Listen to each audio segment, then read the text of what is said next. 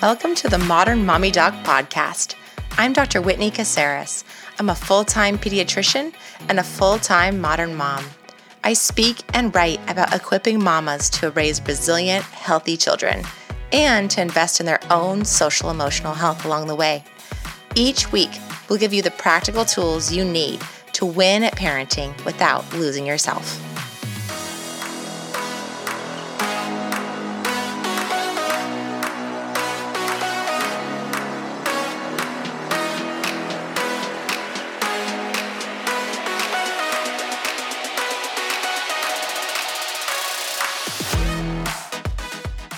Hey, everybody. Thank you for joining me today. I have Dr. David Hill with me, who I have the pleasure of knowing through the American Academy of Pediatrics, fellow pediatrician.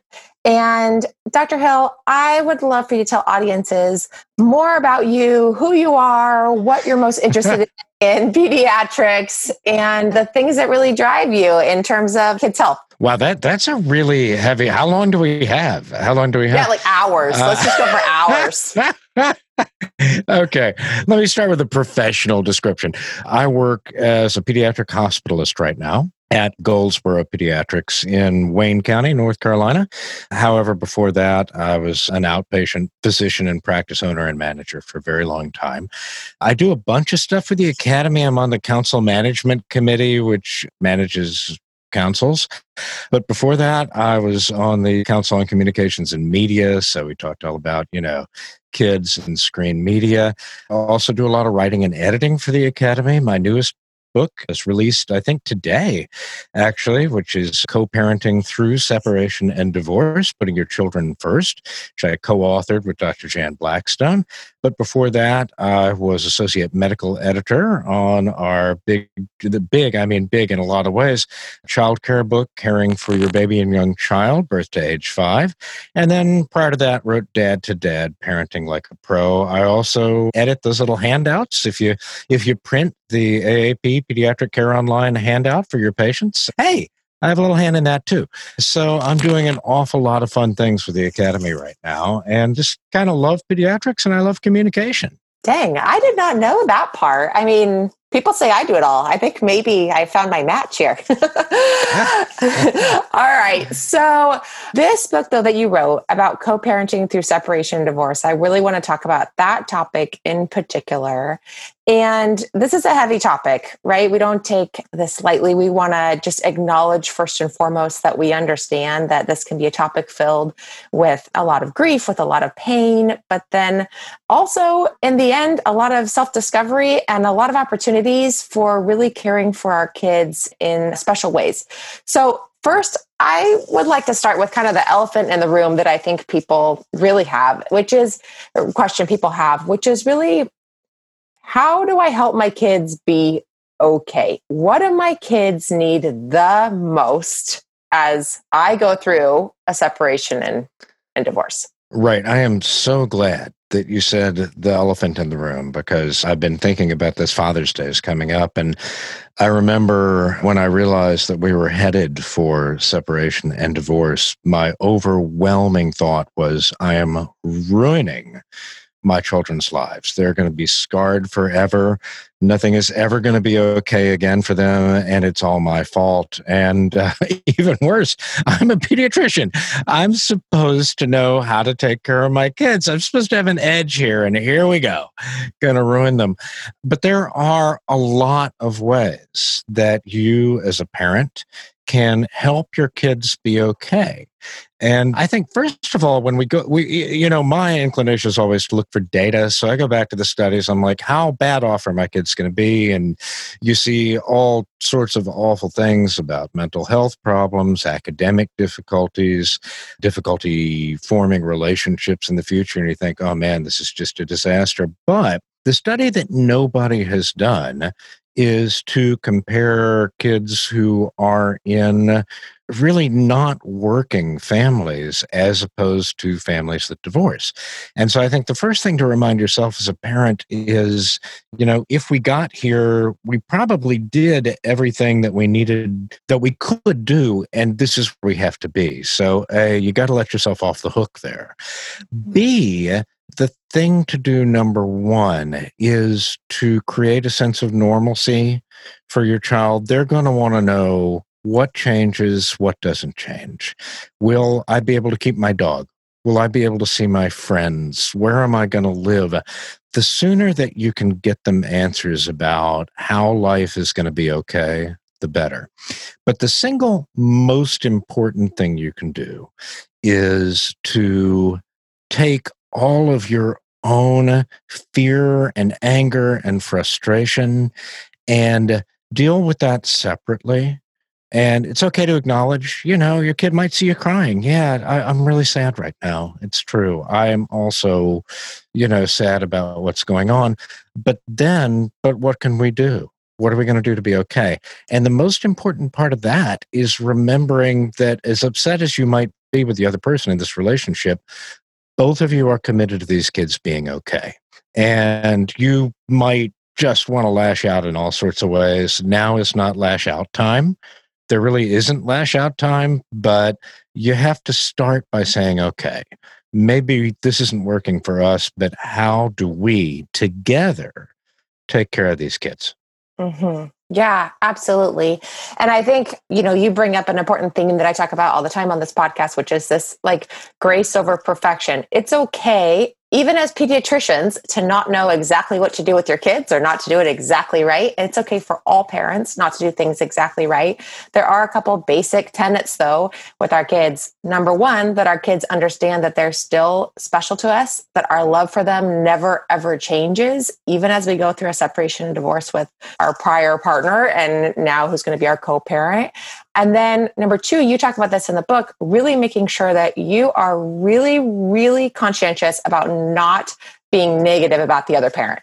Yeah, this is really critical. There are two things that I think are really, well, probably three things that are really important to repeat. One, you said, mommy loves you, daddy loves you, and I want to be very inclusive. It's not always mommy and daddy. Sometimes it's mommy and mommy, sometimes it's daddy and daddy, but that both parents love you and always will, and that's never changing.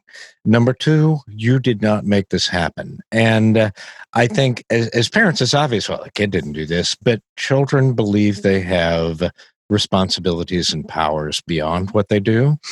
And they can't hear it enough. And then you think, well, you know, my kid's older. My kid's 15. They know they didn't do this.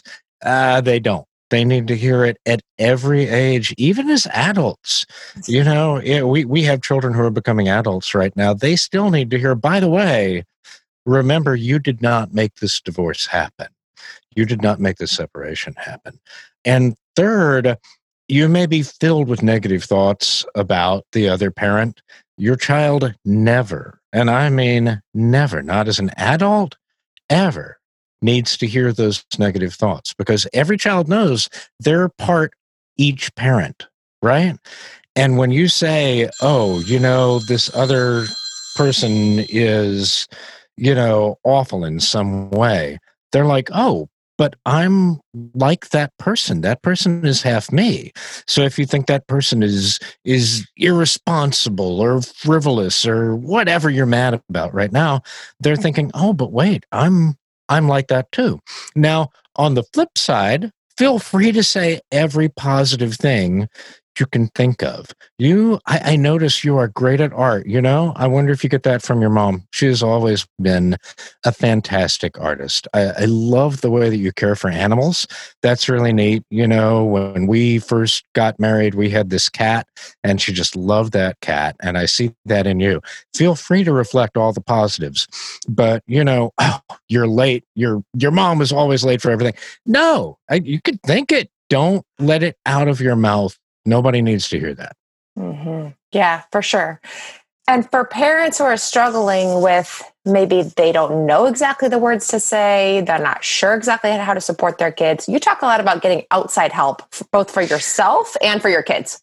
Absolutely. You know, this is such a cliche, but I'm not I'm not frightened to throw around a cliche. Put your own oxygen mask on first.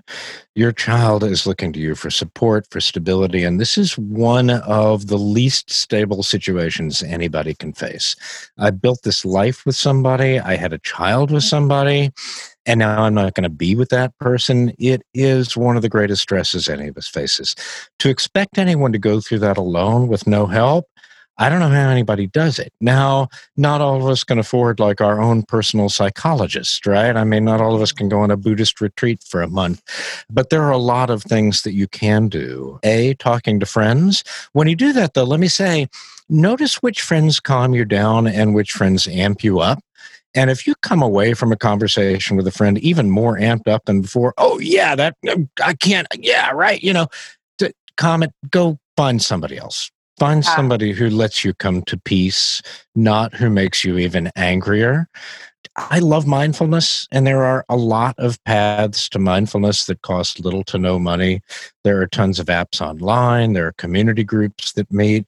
Many people find that their faith home, their house of worship, is really important to them at this time. And many houses of worship have lay people or the ministers themselves may be trained in certain forms of counseling go talk to them. This is what they're there for. So there are a lot of places short of a you know full price psychologist that you can go. There are also divorce coaches. People who just kind of help you get through this in a more efficient way. You're like why would i need a divorce coach? Once you're once you're looking at the pile of things you're going to have to accomplish it may be very efficient to get that kind of help with it Mm-hmm. And just this idea that, I mean, if you were going to learn how to drive a car, you would get someone to teach you how to do it. If you're learning how to do this really complicated task, which is dividing up all of your assets and figuring out how you're going to create a schedule for kids that's consistent in both homes, you might need expert help for that too. Absolutely. I mean, it can really be not mind numbing. Aside from the fact that you're probably emotionally devastated, now you have a, a checklist of boxes a mile long to try and get your life reorganized in this new way. And anywhere that you can get help, I talk about just find your team, find your support network everywhere that you can. Be willing to use them all. Be willing to get any help you can get because Lord knows you need it and your kids are depending on you. Hi, Mama. Guess what? Our book, The New Baby Blueprint, is out in the world. We're so excited because we know it's going to help change the new motherhood experience. The bump said, They say motherhood doesn't come with a manual, but the new baby blueprint comes pretty close. You can find it wherever books are sold or check it out at modernmommydoc.com forward slash book. Let's talk about the kids themselves as you're dividing things up and creating two homes. What are some of the things that you can do to create consistency for kids or to allow kids to feel like things are a bit normal or that things are more stable for them? Right. So, first, you want to make sure that a child has a space that they can call their own and they can feel safe. If one of you is lucky enough to still be in the home that the child was was raised in, fantastic. But inevitably, there's going to be a new space, and to the extent that you can give the child some some control of that space, that's fantastic. Can they pick a color? To paint the wall? Can they help you get the pillows and the bedding and whatever's going to be in there where they sleep? Maybe you're in an apartment. Maybe you just need a little partition or or something that defines, okay, this is mine. Another thing you want to do within the financial possibilities, and one of the problems that comes up with separation and divorce is it's often a financially difficult moment as well. But anything that you can do to keep them from having to haul a bunch of stuff back and forth from house to house because inevitably something will be forgotten. And mm-hmm. you may not be able to afford to duplicate every single thing that there is. And there may be something like my daughter had this penguin, she still has it, stuffed penguin that we got in an aquarium in Tennessee. And this was the thing that brought her comfort. And I tried desperately to find another one. There was no penguin is penguin. So penguin just had to come back and forth. But your child ideally shouldn't have to pack a giant bag to get back and forth. So make sure that they're, you know, t-shirts, underwear, socks, shoes, toothbrushes, you know, make it as easy as possible to go back and forth between homes. Schedules, boy, there there's so much to be said about schedules, but in general, the younger the child, uh, the shorter the duration can be with each parent because they're going to sort of miss mom, they're going to miss dad, and again, that could be mom, mom, dad, dad. But then the older they get, the bigger hassle it is to go back and forth. So when you have teens and and even young adults like we do now, week on, week off, even two weeks on, two weeks off works really well. But if you're looking at toddlers and preschoolers, often parents will kind of divide the weeks back and forth if they have equal time with each parent. Often courts and and the folks deciding these things figure that it's better to spend more time at one house than the other. But that's evolving. And that's evolving because i think especially more fathers are trying to be more evolved or more involved with their kids. And so you're seeing more parents choosing an equal time with each parent sort of setup. But it's got to work for you and it's got to work for the child. So there's no one size fits all here. Mm-hmm. Yeah. And how about if there are other people involved in this, other kids, maybe if you have a new partner? How do we do that to help support our kids? Yeah, so that we've got a we've got a chapter or two there mm-hmm. because your first response, well, your first response depends on what happened, right? In some cases, the reason that there's a separation or divorce is that one of the parties already has a new partner, mm-hmm. and that can create some difficulties in and of itself. But in other cases, neither party has a new partner, and introducing that person, if and when you find that person, needs to be done with a lot of thought. Kids are going to have two kind of conflicting reactions. One, when a new person comes into your life, they're going to see that person as competition for the other parent. And they're going to hold on to a fantasy for a very long time that the two of you are getting back together. And you're going to have to come back. You may think you answered that question. Yeah, no, you know, mom and dad are not getting back together. I know, you know, you'd like us to. You're going to have to answer it over and over and over again. And when you bring a new person in, they're going to have very conflicted feelings. First of all, oh my gosh, this means that my parents are not getting back together. I have to give up on that fantasy. But this person may also be my new parent. And so then there's a lot of hope. Oh gosh, I want somebody new in my life. And that's that's enormously emotional. You do not want to put your children through that bonding any more often than you have to. So you want to take some time and be really thoughtful about how you introduce a new person into the dynamic. Don't just move him into the house. And and you'd think this is kind of obvious, but people do this. Hey, who's that moving into the house? Oh, that's my new partner. I guess you should meet.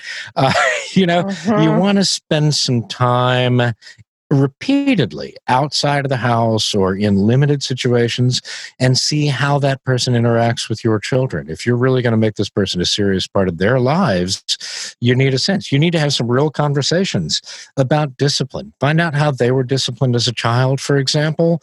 If you're bringing in somebody who's like, well, you know, I got spanked and, and switched and that worked for me and I turned out fine and that's how I anticipate child rearing for me and I think most pediatricians, that would be a non starter, right? We have to mm-hmm. be, you know what? That kind of punishment is not how we run our household. And we're going to need to talk about what the expectations are and, and how we reinforce them because that's not something that we think is healthy. And you'd think, again, this stuff is obvious, but people get very excited. They get very giddy and they forget that and it's, it's hard to have these conversations too, because they might put the relationship at risk. What if, what if you are at loggerheads with this person about how you raise your children? And then, oh my gosh, here we go again reasons to start before you introduce the children to this person so that they don't have to grieve another relationship you know mm-hmm. i mean I interviewed Jancee Dunn, who wrote How Not to Hate Your Husband After Having Kids, which is a salacious title, but an amazing book. and half of what she talks about is this idea of really before you have kids or when your kids are really young, having these conversations that are very much with your partner about how you want to raise your kids and then also about how you're going to divide up tasks and responsibilities and all of those things so that everyone kind of gets what they need. The reality is hardly anybody does that. I mean, we could coach people all day long to do that when they're having a new baby, but you're kind of in la la land, like, this will be great. I'm sure I'll be able to figure it out. I'm the exception to the rule. When you come out of this situation from divorce and separation, you have slightly older kids, you know more what the challenges are of raising kids. This is actually an opportunity to start fresh on how do I want to approach parenting with another person or with a set of people, right? Your previous co parent. How am yes. I going to do this? And so it does behoove us to sit down and really have very, very concrete conversations about what's okay with me, what's okay with you, so that history doesn't repeat itself in some ways, right? Yeah, exactly. And often you want to consider the other party, your co parent, in this process as well, right? They need because they're going to be involved in most cases. They're going to be involved in some way. And so really trying to all get together. Now I know this is a little little pie in the sky for some people. This actually worked for us.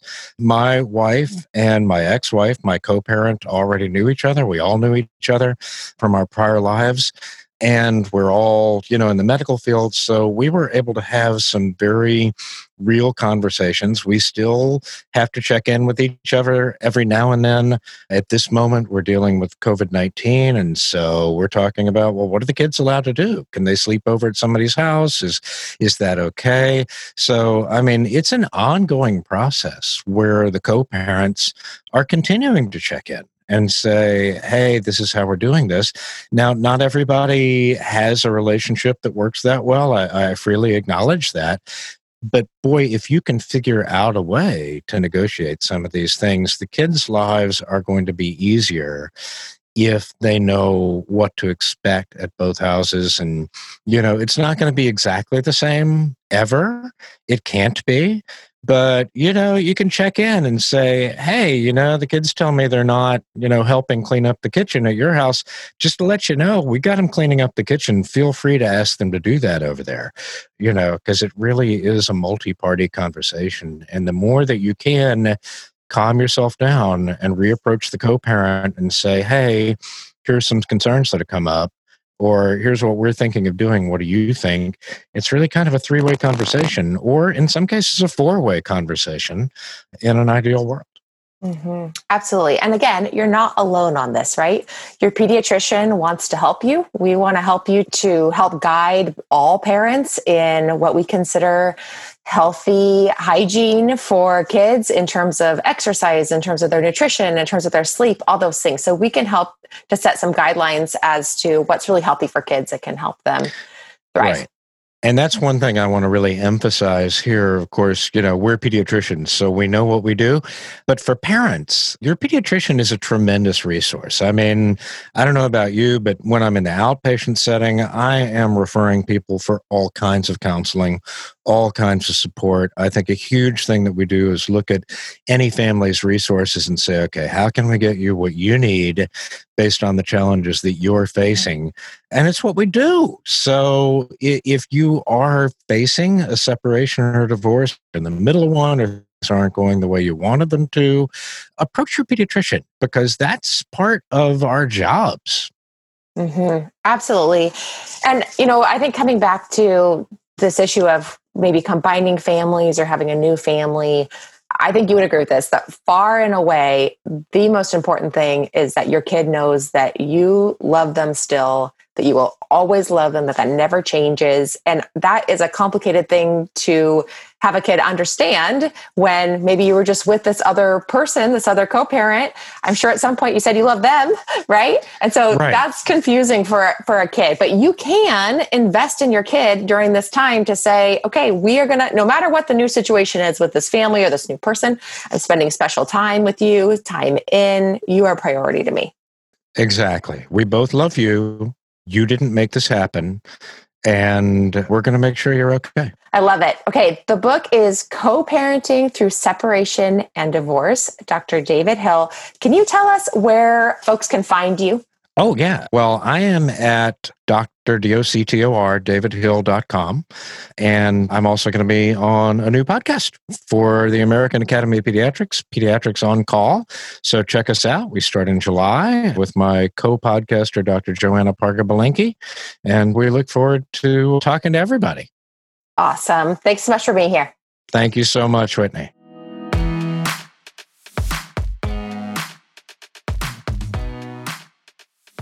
Hey, hey, hey! If you loved this episode, make sure to subscribe to the Modern Mommy Doc podcast so you're automatically notified every time we have powerful information, inspiration, and amazing guests to share with you.